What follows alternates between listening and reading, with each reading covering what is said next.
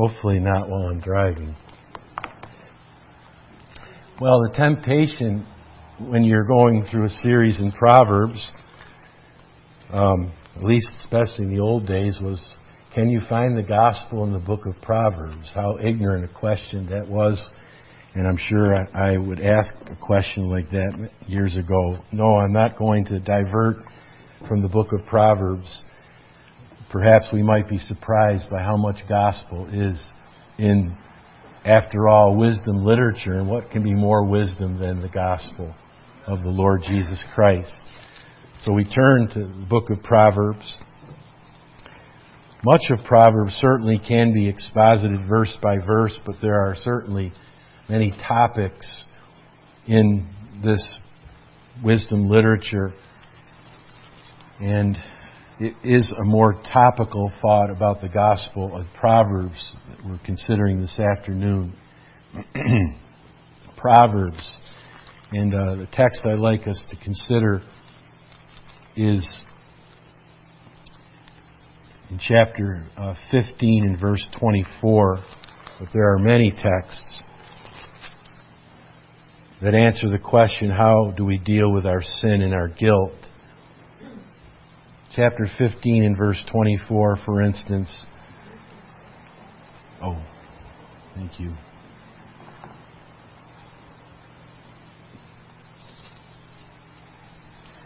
For those of you just listening in, we're turning to the book of Proverbs and considering the subject, the gospel of Jesus Christ in this book. Chapter 15 and verse 24 reads, The way of life is above to the wise that he may depart from hell beneath. Indeed, throughout the Old Testament, you have the teaching of heaven and hell and the gospel of grace versus the uh, false gospel of works righteousness. And one of the most intriguing questions of gospel challenge in Proverbs is in chapter 20. wonder how we answer that question as we read it. Perhaps you read a proverb for each day of the month, since there are 31. It's been a practice of mine uh, for a long time.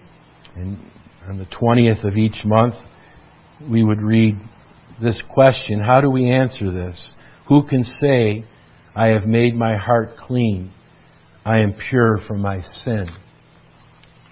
There are several ways that that could be answered, but I trust that in Christ we can answer it I am and I have in Christ.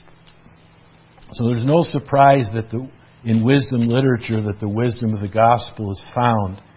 And we understand the Bible is primarily for the sanctification of the believer, but it also is a book for the salvation for an unbeliever. And a very applicable verse for you and me if we're if we're believers is found in 11:30 he that winneth souls is wise. And I understand that you can win uh, save people as well as lost people. We're to win one another. We're to be our brother's keeper and we're to be iron sharpening iron for the edification of each other. But certainly it applies for uh, evangelizing the lost you, if you read Proverbs and studied, you'll find that um, there's a comparison between the righteous and the wicked, and between the wise and the fool, but especially between the righteous and the wicked. Over 80 times, you have the word uh, righteous and the word wicked. Actually, wicked is, is even more than that. Now, we sometimes we think that, that the word wicked means really bad people.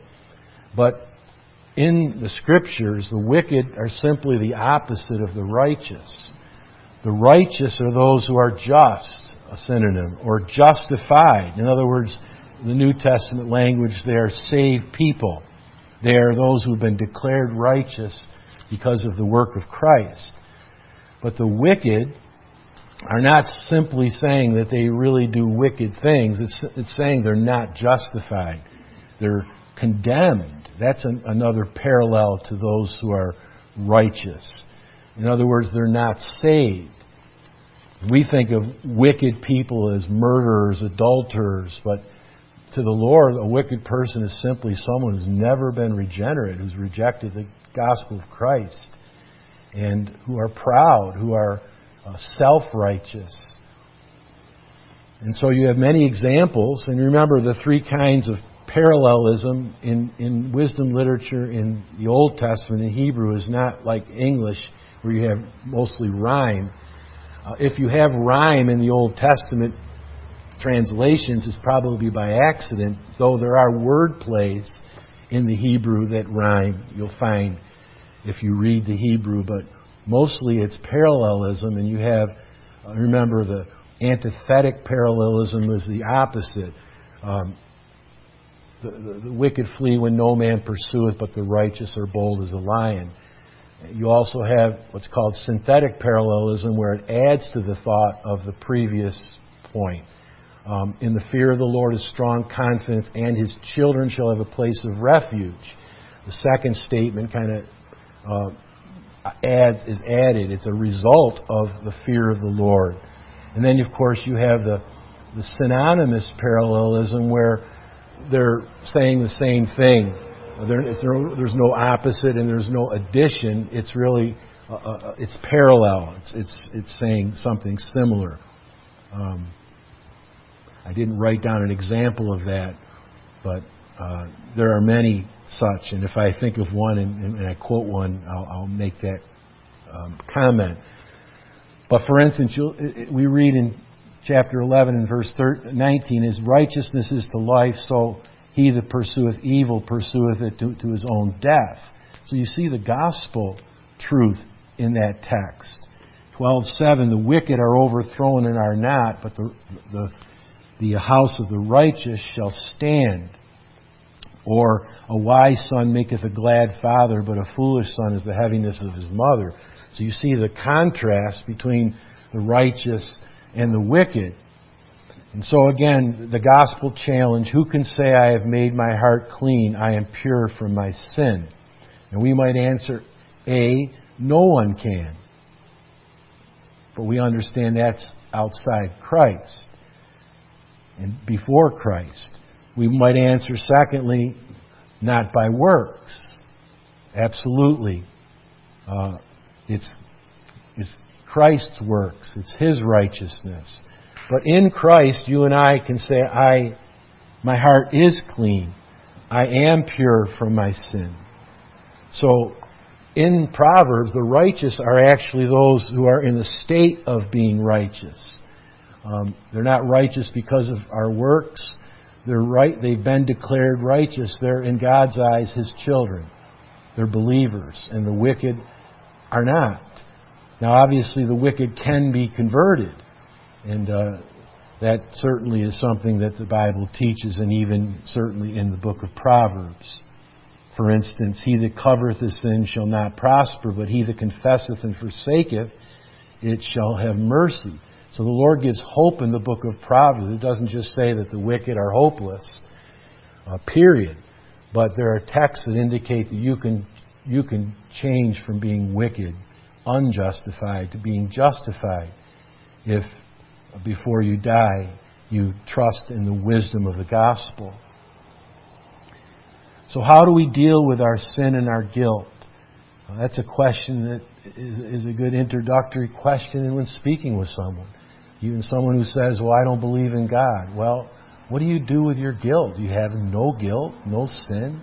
Are you just trying to, to uh, assuage it by uh, your good works, by your wishful thinking.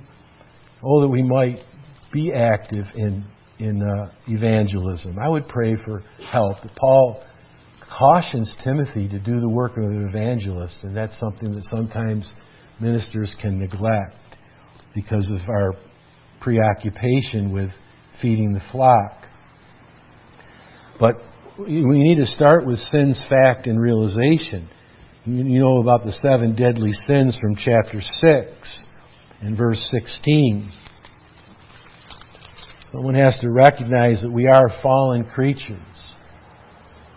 Did, did we continue in our first estate? No, we fell in Adam, didn't we? We sinned in him and fell with him in his first transgression. But um, all transgressions that that uh, flow from that fall, from that original sin, are very clearly indicative of the fact that we need to be saved.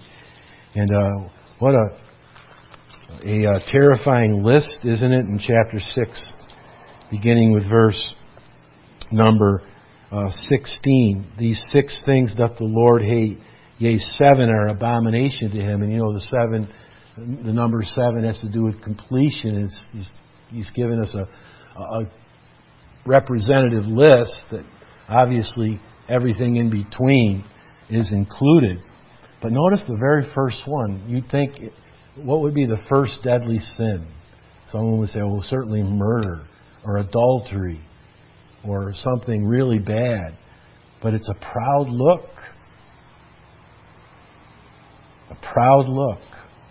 So let us not look down our nose at those who do really bad things because God hates pride and he hates and we should hate pride first in ourselves. A proud look, a lying tongue, hands that shed innocent blood, a heart that devises wicked imaginations, feet that be swift in running to mischief, a false witness that speaketh lies, and he that soweth discord among brethren.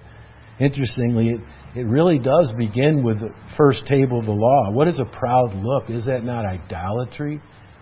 Worship of self instead of worshiping God? But the Lord points out especially um, lies and deceit and all liars shall have their part in the lake which burns with fire and brimstone. Which one of us can say we've never lied? Just telling one lie, we become liars and culpable to God's wrath. And throughout the book of Proverbs, you have the fact of sin and the definition of sin. In the multitude of words, for instance, there wanteth not sin, the sins of the tongue and of pride the mouth of the wicked devours iniquity. That's his diet. The bread of deceit, chapter 4 and verse 17. Wasn't that our diet before we were converted? We just continued to sin and sin and sin. We were sinners. We sinned because we were sinners. A furious man aboundeth in transgression. One of one of the um, topics that we find quite uh, prevalent in Proverbs is the sin of fury, of, of unrighteous anger. And it's a very good book to study this topic if we have a problem with anger. The Bible says be slow to speak, swift to hear. I mean, slow to speak, and and uh, I'm sorry, swift to hear, slow to speak, and slow to wrath. A furious man aboundeth in transgression, and adultery is found, especially in the early part of the book. We find in the first nine chapters much emphasis on simply listening. There's very little instruction until about chapter 10. There's still instruction in the first nine chapters. But the main instruction in the first nine chapters is get in a listening position. Hear, O my son. Over eight times we're told to listen. And that's something uh, we as parents, especially parents with younger children, we need to keep in mind that until our children are listening, they're never going to get the point. They're never going to learn. And that's still the case with you and me as believers. Before we even start reading the Bible each morning or noon or after or evening, we should pray, Lord, help me to listen now. We, we, we get in the habit of reading, but we can be perfunctory. There needs to be a listening uh, as far as our hearts are concerned. And, and a, a main sin that is instructed to younger people, especially in the first nine chapters, as you know, the sin of adultery, the strange woman that draws uh, the unsuspecting person, and therefore, over and over, listen because the strange woman multiplies those that she infects and her house is the way to hell, going down to the chambers of death. One of the most terrorizing verses that we read, is it not, is she she not she doesn't just get the weak, she gets the strong man. And many have been wounded by her. Many strong men have been wounded. It's not just the weak that fall to the sin of adultery, fornication, pornography. The devil doesn't just go after the weak, although it's true that you see a film of predators are looking for the, the, the uh, stray, the, the weak, the young, which is also true. But the devil is not just like the beast out that we're looking in the film. He's looking for the strong because he knows if the strong fall, many more crumble behind who are following. And so may God help us. Our prayer is that the Lord would make us strong believers, but at the same time, therefore, we should be praying, lead us not into temptation, but deliver us from the evil one. So there's a two-edged sword there. We are to be strong in the Lord, but then we're going to be the, we're going to be the marked people. We're going to have a target on our back as far as the wicked one is concerned. And the Bible speaks of sins in the city or sin city where there's a multitude of lost sinners, there's going to be an increase in sin. Chapter 29, verse 16 if the wicked are multiplied, transgression increases. And so public sins increase wherever wicked people congregate. And so it should not be a surprise that there is much sin in the city. So the fact of sin is something that we're really taught over and over again. It just is, is uh, pounded into us in the book of Proverbs. I can understand if a person denies he's a sinner, he's not going to want to read the book of Proverbs. Because over and over again we're convinced, I have sinned and come short of the glory of God. I need a Savior. I have guilt that only can be removed by the sacrifice. But not only is, it, is, is the fact of sin taught, but even total depravity. Remember that verse in chapter 21, verse 4? Even the plowing of the wicked is sin. Remember someone saying, come on, just the innocent plowing of a person is sin? Doesn't he have to make a living by plowing? Isn't he doing a good thing, working by the sweat of his face? But the Bible teaches that even the indifferent, benign actions of the lost are sin before God. Even our eating and drinking is sin. The Bible says to you and me, whether therefore you eat or drink, do all to the glory of God, or whatsoever you do, do all to the glory of God. So the wicked cannot do anything to the glory of God. Anyone who's unjust, even plowing, even working his eight hour shift, is sin. It's not to the glory of God. God is not in all their thoughts and plans.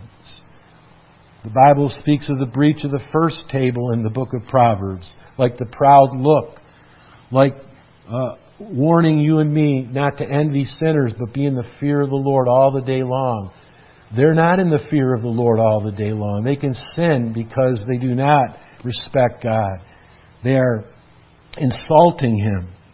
In the second table, especially, is is uh, the breach of the second table, especially is revealed in the book of Proverbs. Sin is a despising of our neighbor, chapter 14, 21. Sin is when we rob parents of their due.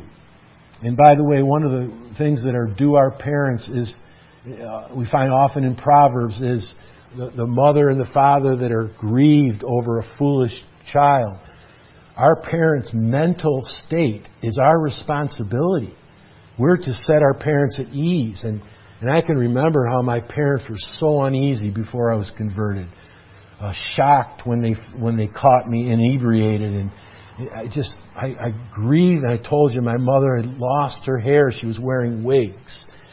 And when I was converted at 18 in West Virginia, she was on my mind when I was repenting of my sin.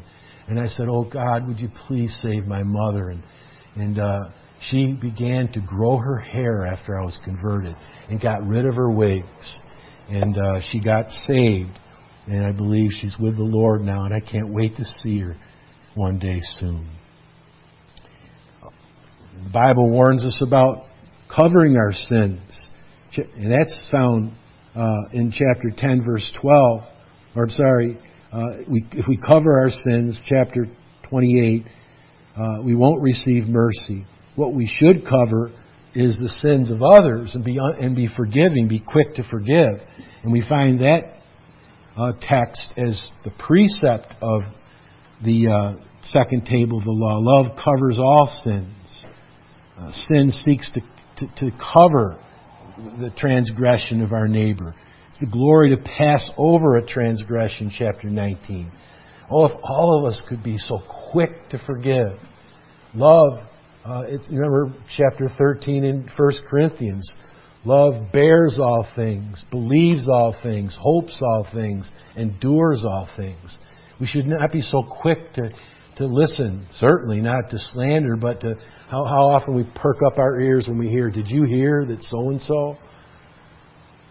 We should be so quick to not believe it. We want to know if that's true. If it's none of our business, don't tell me it. But I want to be willing, first of all, to not believe that my brother or sister's fallen. But if I do discover that, then I'm right there to seek for them to find repentance and for me to give forgiveness. And the guilt of, of the lost is so prevalent as well in Proverbs. The wicked flee when no man pursueth. Reminds me of the story of someone that was running from the law and his coat got stuck on barbed wire and he put up his arms and he said, I didn't do anything. And he's just caught on barbed wire. We just live one day after another under the guilt and weight of our sins. Oh, brother and sister, let's plunge into the fountain of, of, of, of, of the blood of Christ, the fountain open for sin and uncleanness. Let's not live another moment in sin. Let us know that there's forgiveness with the Lord. So, where do I take my sin? The fool makes a mock at the sin offering, we're told in chapter 14. Chapter 14 and verse 9 reads, Fools make a mock at sin, but among the righteous there is favor. The word sin there is translated trespass offering throughout the book of Leviticus. It's translated in, in Isaiah 53 Thou wilt make his soul an offering for sin. The, the words offering for sin um, is the same word translated sin here. It's the sin offering. Now, what this is saying is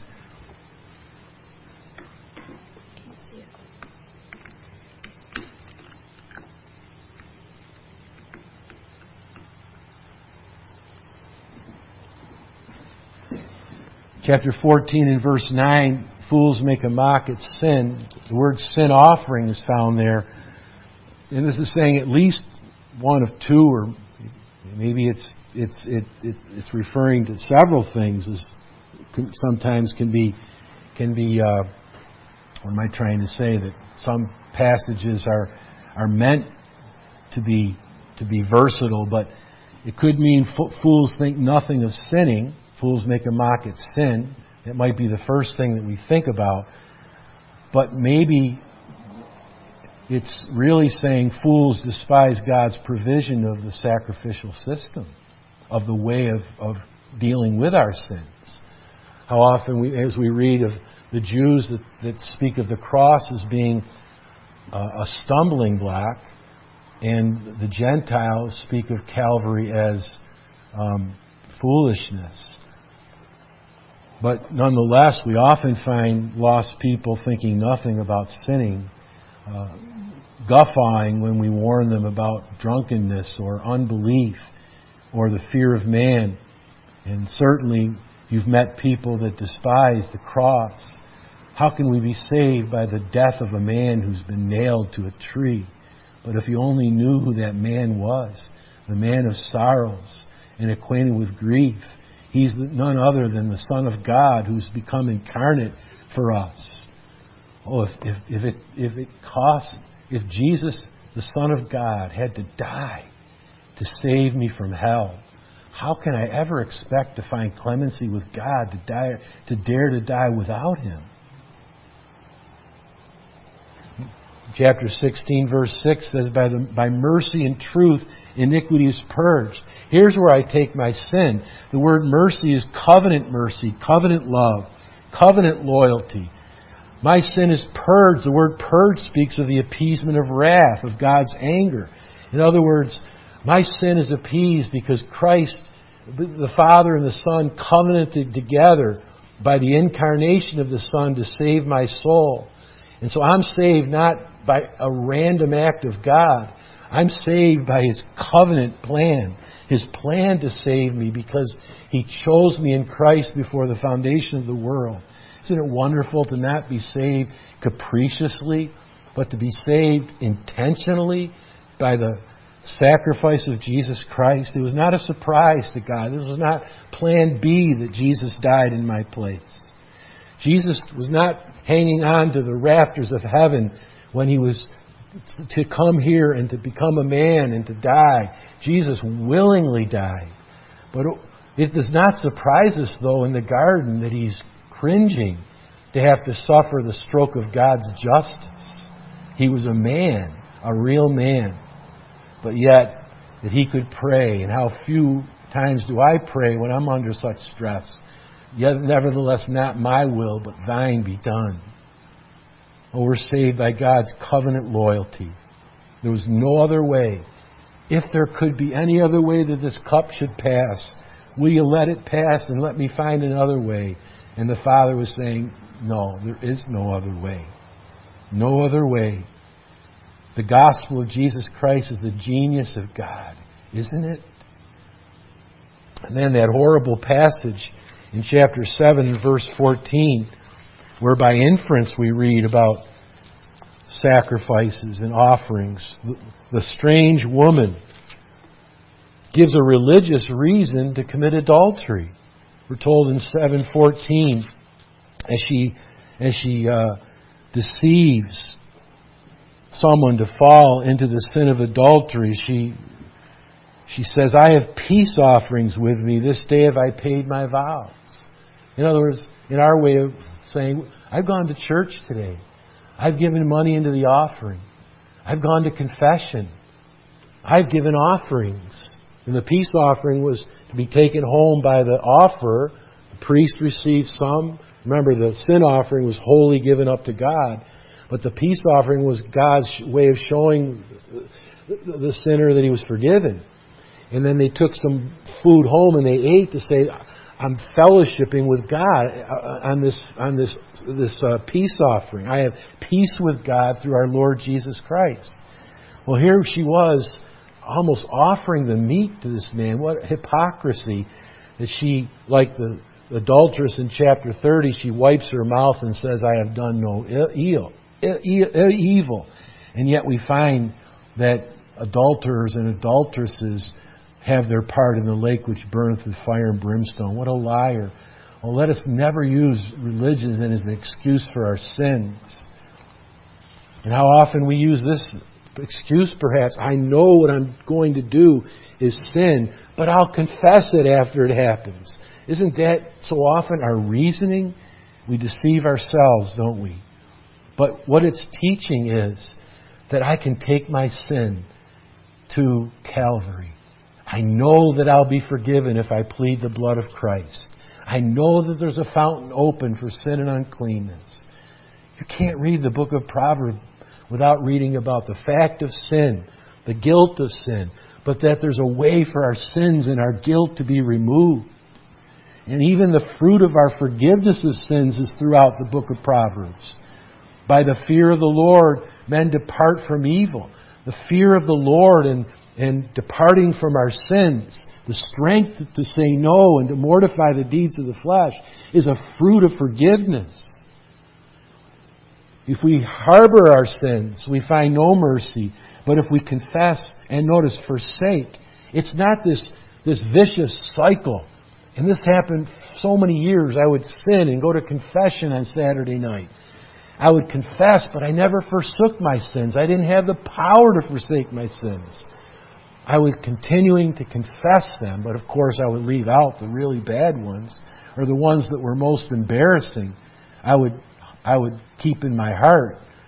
And yet I never knew the power of forgiveness and forsaking of my sins. Chapter 21 and verse 3 is also an interesting and really uh, uh, intriguing and thought provoking text. 21 verse 3, a high look and a proud heart and the plowing of the, I'm sorry, verse 3, to do justice and judgment is more acceptable to the Lord than sacrifice. What is he saying? He says, away if you're just going through the motions of religion and your heart is not in it. In other words, we're being taught this, that spiritual reality versus external rituals is, is something that God requires. He wants our hearts.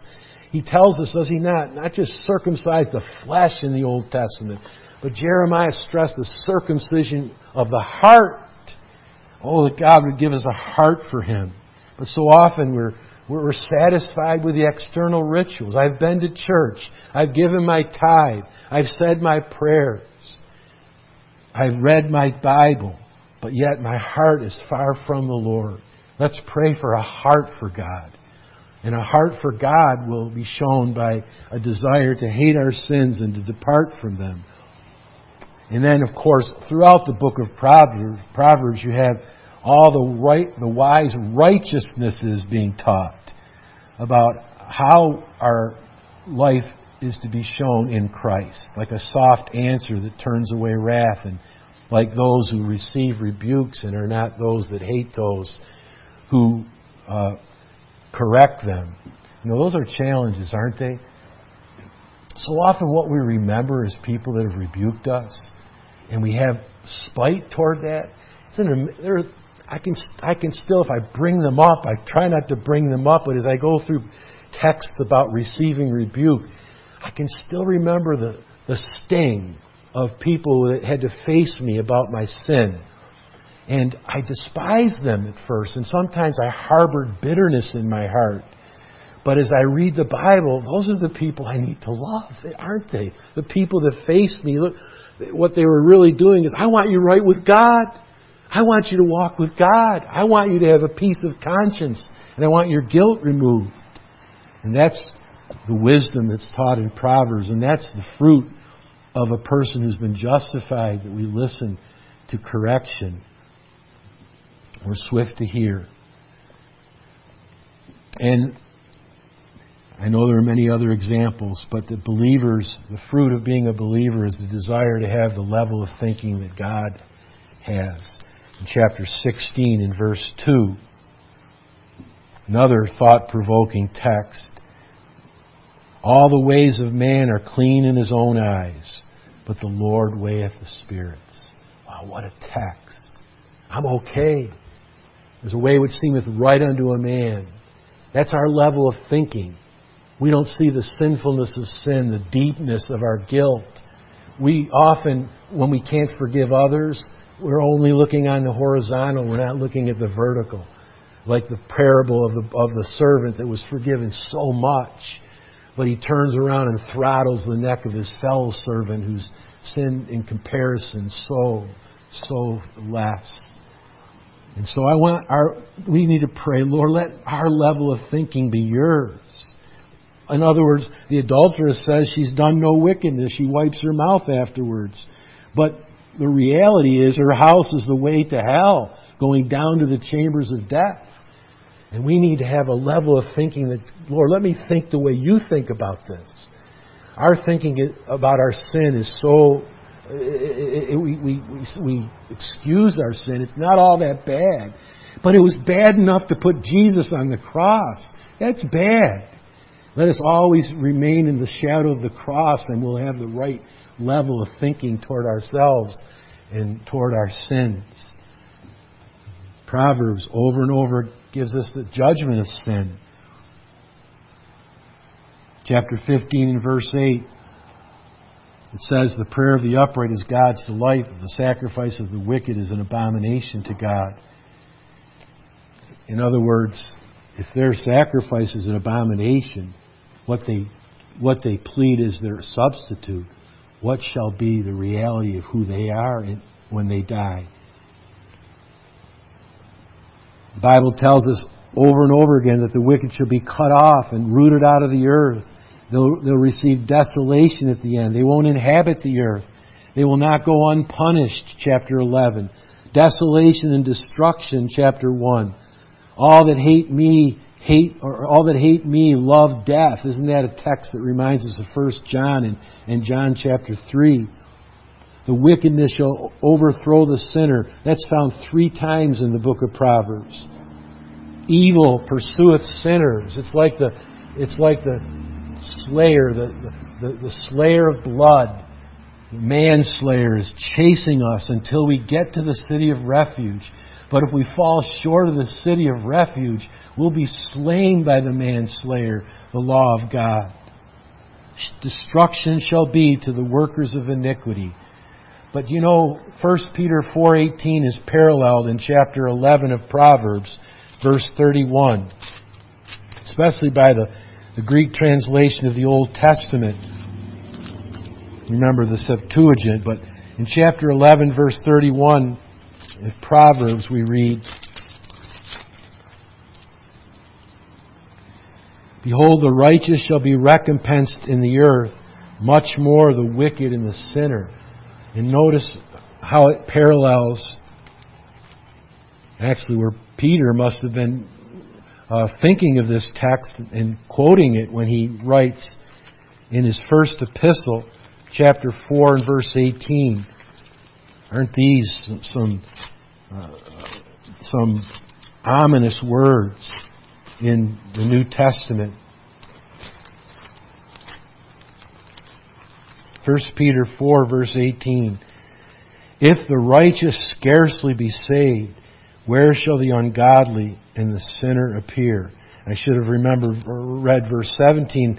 The, the time to come, that judgment has come must begin at the house of God and if it first begin at us, what shall the end be of them that obey not the gospel of God? And if the righteous with difficulty is the idea be saved, where shall the ungodly and the sinner appear? And I think what Proverbs is saying is that the, the righteous will be dealt with in this life for their sins. Verse 31, and how much more the wicked and the sinner not only in this life, but the life to come. Like Peter says, if you and I are not getting away with our sin, if God who loves us chastens us, how much more will the wicked receive judgment, especially if they die without Christ? So sin's judgment is found over and over again in Proverbs. But I can't end there. As we're observing the Lord's Supper and remembering Christ at Calvary, Proverbs tells us about eternal life, forgiveness of sins. The fruit of the righteous is a tree of life. There's life for a look to the Savior. The way of, of, of life is above to the wise. We have the hope of eternal life.